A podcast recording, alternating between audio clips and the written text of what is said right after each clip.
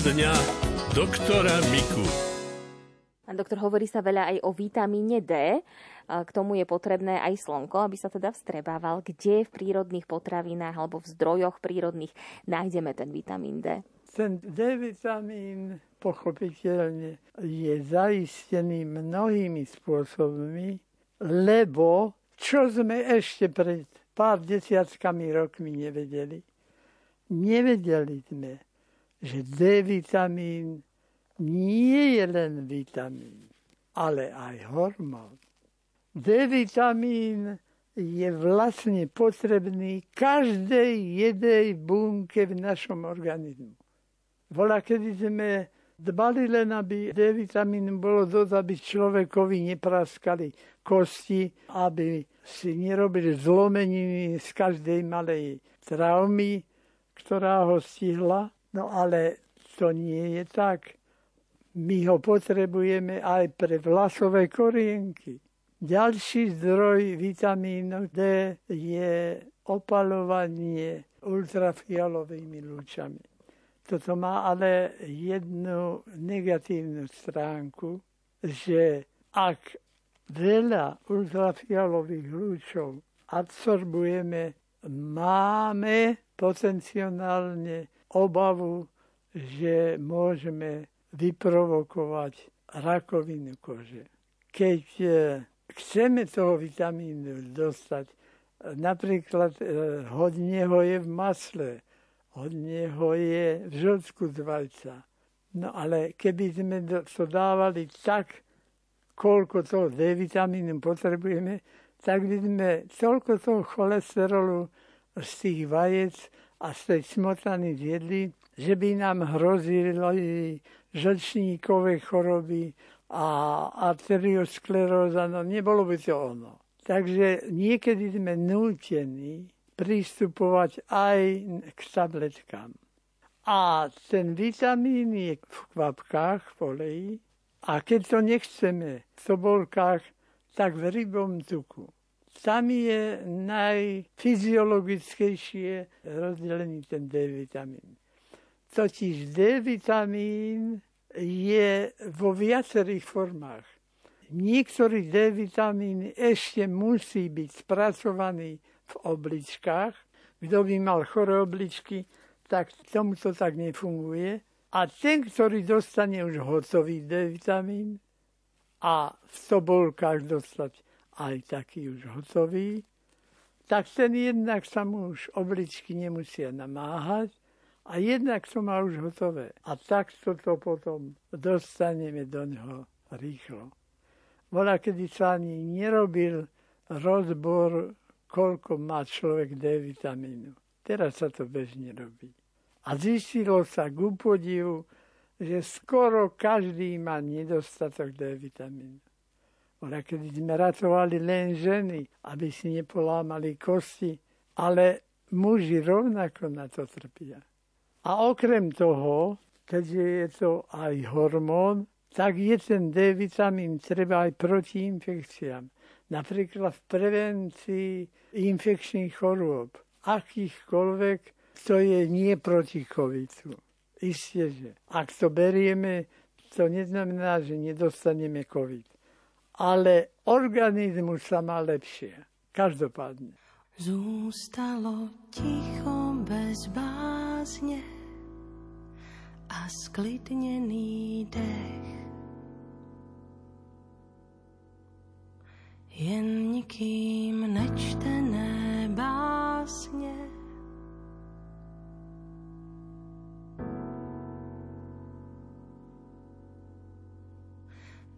všechna vyznání v písku si vzala řeka. Smetla je odnesla někam do daleka.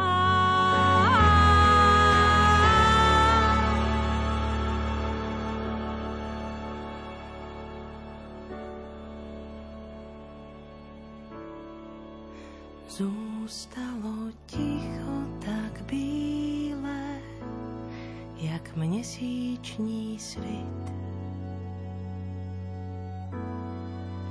Jenom bez vítězů cíle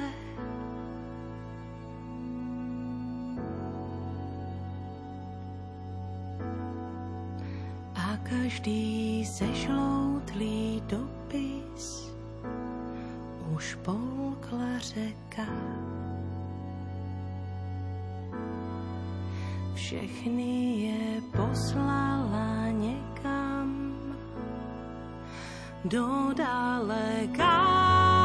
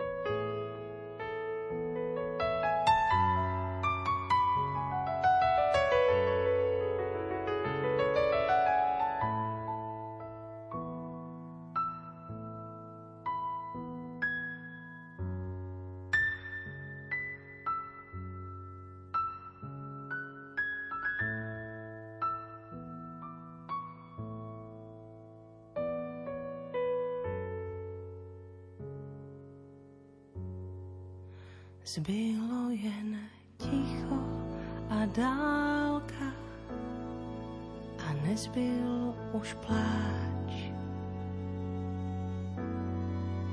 Poslední prohraná válka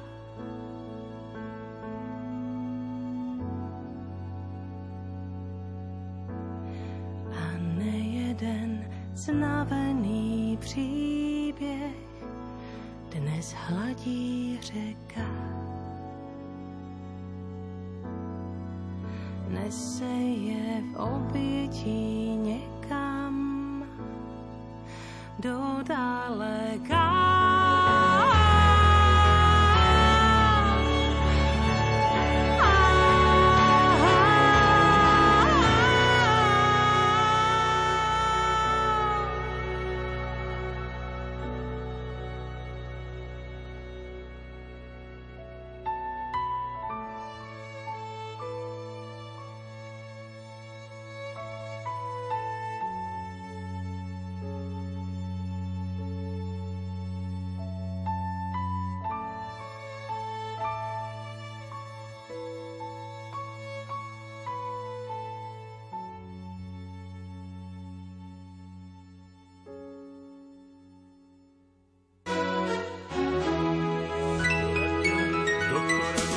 Poradňa doktora Miku. Posluchačka Katka sa pýta, či existujú nejaké bylinky na likvidáciu kyseliny močovej v krvi. Skoro každá bylina, ktorú používame v liečiteľstve, a naozaj skoro až na také promile, je močopudná. A močopudná v tom dobrom zmysle slova kedy nám vyháňa aj kyselinu močovú z krvi. No, ale na druhej strane zase, keď chceme pacientovi dať dietu, ktorá zabraňuje zvýšeniu týchto močových látok, tak musel by zomrieť hladom. Lebo nemáme prakticky dietu, kde by sme dali všetko a pacient by sa aspoň mohol najesť. A už nehovorím nasýtiť, ale aspoň musel by vedieť, že niečo je. jednoducho by zomrel hladom, lebo by mu to bolo málo. Tak potom to robíme tak chytro, praví sa, že ako opica, že dáme napríklad z mesa, čím je zviera staršie, tým má takej kyseliny močovej e, menej. Čím je menšie zviera, tým má toho viac. Čiže zhoršovať stav pacienta bude meso mladých zvierat. No a ešte s mesom, keď je z mladého mesa sval a z mladého mesa, povedzme vnútornosti, vnútornosti majú aj dvakrát tak viacej močoviny. Radšej hovedinu ako telacinu, radšej slepačinu ako kuracinu. No a radšej vrsička slepačie ako vnútornosť. Čo sa týka byliniek, tak nejaký metový čaj, materina dúška, lebo to je úplne jedno. To je jedno, ale hoci ktoré byliny a všetko mu to zlepší cikanie.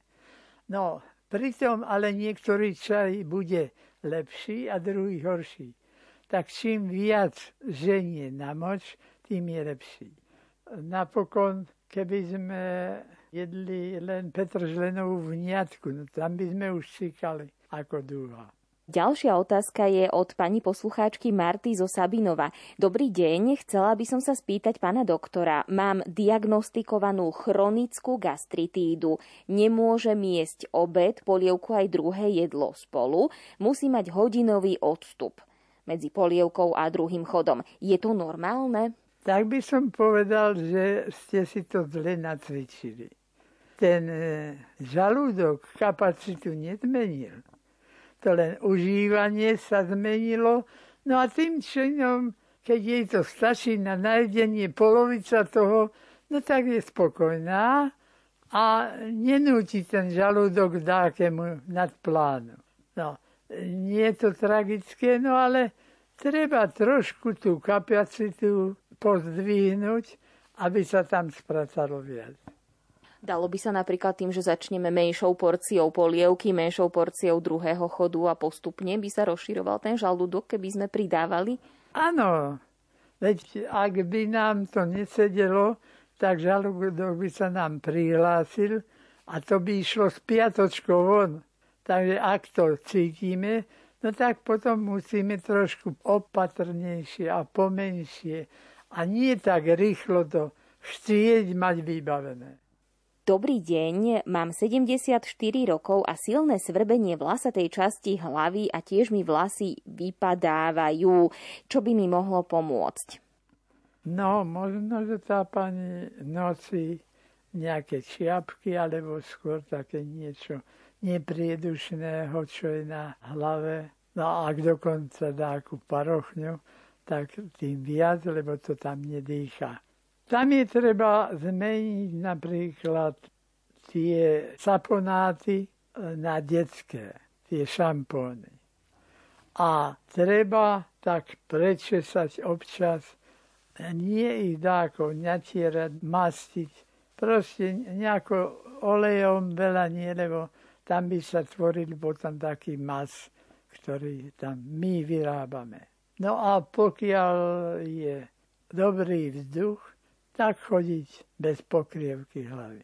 No iba, že by sme stáli na slnku, tak to už by nebolo zdravé na hlavu pražiť celý deň. Tam by bolo dobre, keby aspoň nejakú bola, kedy, keď sme chceli si na vlasy len dať niečo ako dieťa, tak rožky s vreckou, keď sme uviazali a bola to čiapočka. nadie.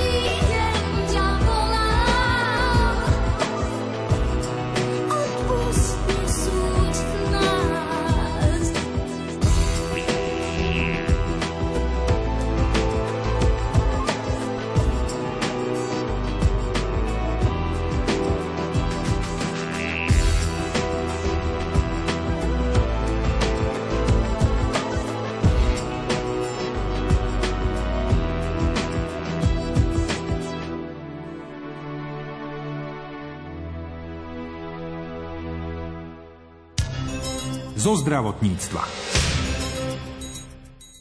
Máme na Slovensku dostatok hospicov. Je starostlivosť v nich hradená zo zdravotného poistenia? Aj na tieto otázky odpovie lekárka Jana Boboková z Onkologického ústavu Sv. Alžbety v Bratislave. K mikrofónu ju pozval Martin Petráš. Akým spôsobom sa k takéto starostlivosti, hospicovej starostlivosti, môžu ľudia, ktorí nebývajú práve v Bratislave a ktorí bývajú možno v nejakých e, menších mestách, akým spôsobom sa k nej môžu dostať. Je dostupná na Slovensku hospicová starostlivosť? Áno, dostupná je. Je pravda, že vždy je niečo viac a vždy treba viac rôznych našich misií, prác, aktivít činností a už akokoľvek to nazveme. Ale je pravda, že najlepší spôsob, ako sa tiež dozvedieť o nás, je skrze ich ošetrujúcich lekárov a skrze aj obvodných lekárov. Treba sa poradiť veľa ľudí, takto kolegov a profesionál o nás už vie, plus skrze onkologické oddelenia, tie sú také, ktoré majú v svojej vízii rôzne takéto týmy, ktoré v ich pôsobnosti sú, alebo skutočne aj na internete sa treba pozrieť, kto je v ich okolí. Čiže tých ciest je viac, ale myslím, že niekedy akoby podceňujem, alebo myslíme si, že tí naši lekári nám nevedia poradiť v rôznych okolnostiach, alebo zdravotníckí pracovníci a stojí to za to sa ich opýtať. Prípadne aj cez mestské úrady, oni už majú tiež zmapované rôzne zariadenia, ktoré sú ich v pôsobnosti, takže stojí to za to. Je takáto starostlivosť hradená z verejného zdravotného poistenia, alebo si tí ľudia musia niečo priplácať?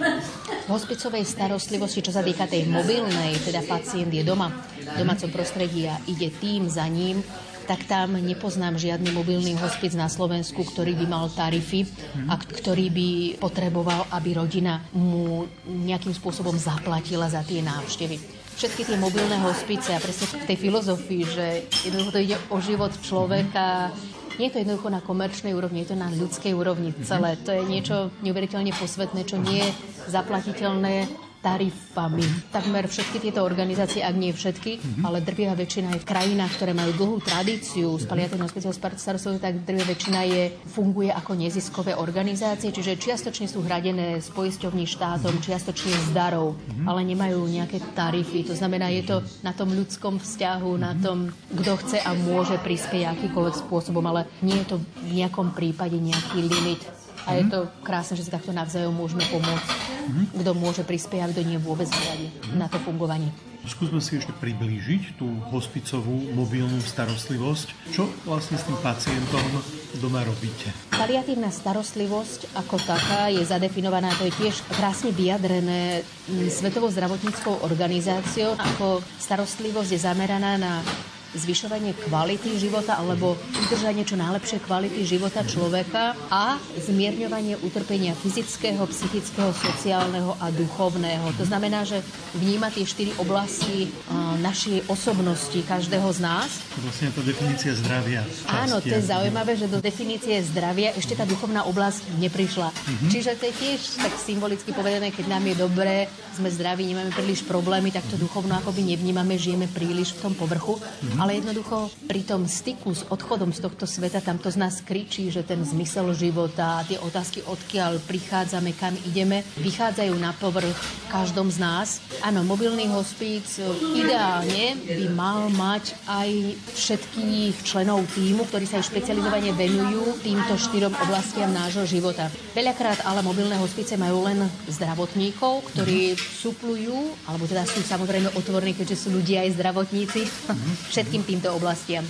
No a to, čo my vieme, vieme vlastne zabezpečiť akoby mobilnú ambulanciu, dokonca mobilné nemocničné lôžko pre pacienta doma. My sme schopní zabezpečiť tú zdravotnú starostlivosť skutočne komplexnú. Pacient u nás, ak potrebuje, tak je parenterálnou výživou doma, to znamená umelú výživu do žily dostáva kontinuálne, má kontinuálne infúzie, čiže nepretržité infúzie cez rôzne pumpy doma proti bolesti, proti vracaniu, proti dušnosti, má kyslíkové prístroje, má odsávačky, vieme zabezpečiť ošetrenie rôznych rán, katétrov, takže vlastne pacient z toho zdravotného hľadiska má doma úplne všetko, čo by mohol mať v nemocnici. Je veľmi málo vecí, ktoré v tejto fáze ochorenia ochorenia sa nedajú zabezpečiť doma. Takže je to veľmi široká možnosť, ktorou disponujeme v tomto smere. K téme hospicovej starostlivosti sa vrátime aj po pesničke.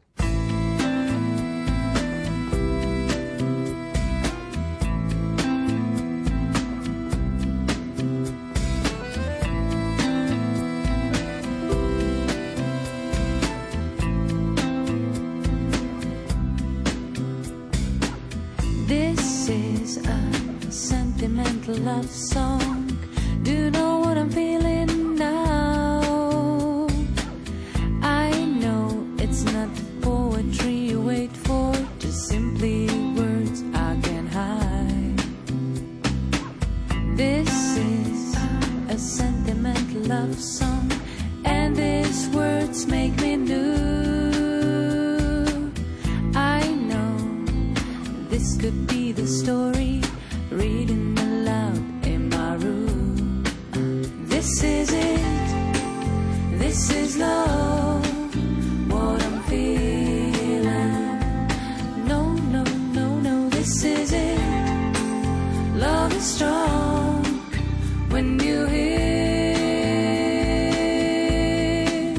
This is it.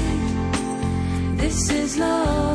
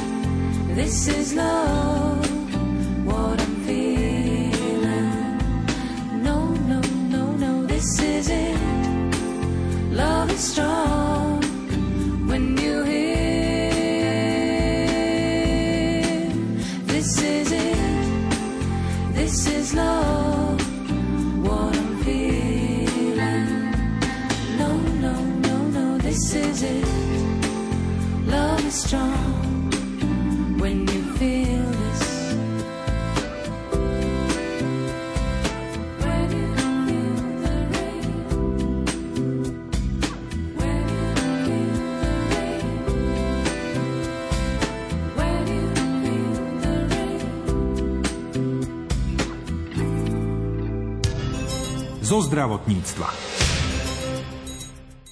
Dnes sa venujeme hospicom s lekárkou Janou Bobokovou z Onkologického ústavu svätej Alžbety v Bratislave sa rozpráva Martin Petráš. Je z vášho pohľadu dôležité, aby človek, ktorý je odkázaný na takúto starostlivosť, nebol dní, týždne v nemocnici, ale aby pokiaľ je to čo len trošku možné, bol práve v tom domácom prostredí, v tej, tej domácej starostlivosti. Ja tu tiež v sebe vidím ten vývoj, kedy človek je mladý a si myslí, že to, čo si on myslí, je to najlepšie a to, čo on povie, tak to musí platiť a kto má aké práva a povinnosti, tak tadiaľ to musí ísť. A kedy si teda ako mladý lekár som si myslela, že dobre, tak určite pacient musí tiež všetko vedieť o svojej diagnóze a nech sa on rozhodne, že čo vlastne, ako to budeme celé manažovať.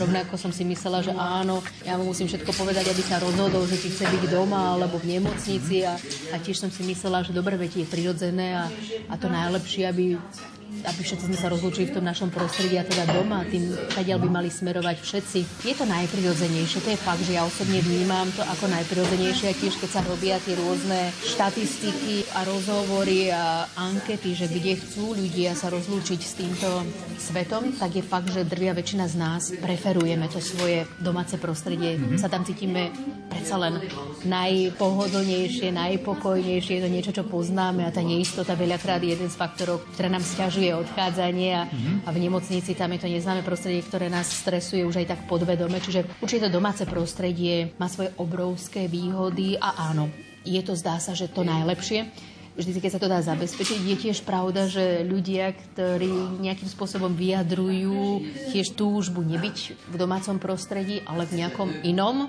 prostredí, nemocničom alebo hospicov, nejakom inom zariadení, tak veľakrát je to z tých obáv, že nemá sa kto o nich starať, nevieme vyskladať tú starostlivosť doma. Mm-hmm. Je to z iných dôvodov, nie preto, že by nechceli. Takže áno, ak sa to dá, tak je to vždy veľmi fajn.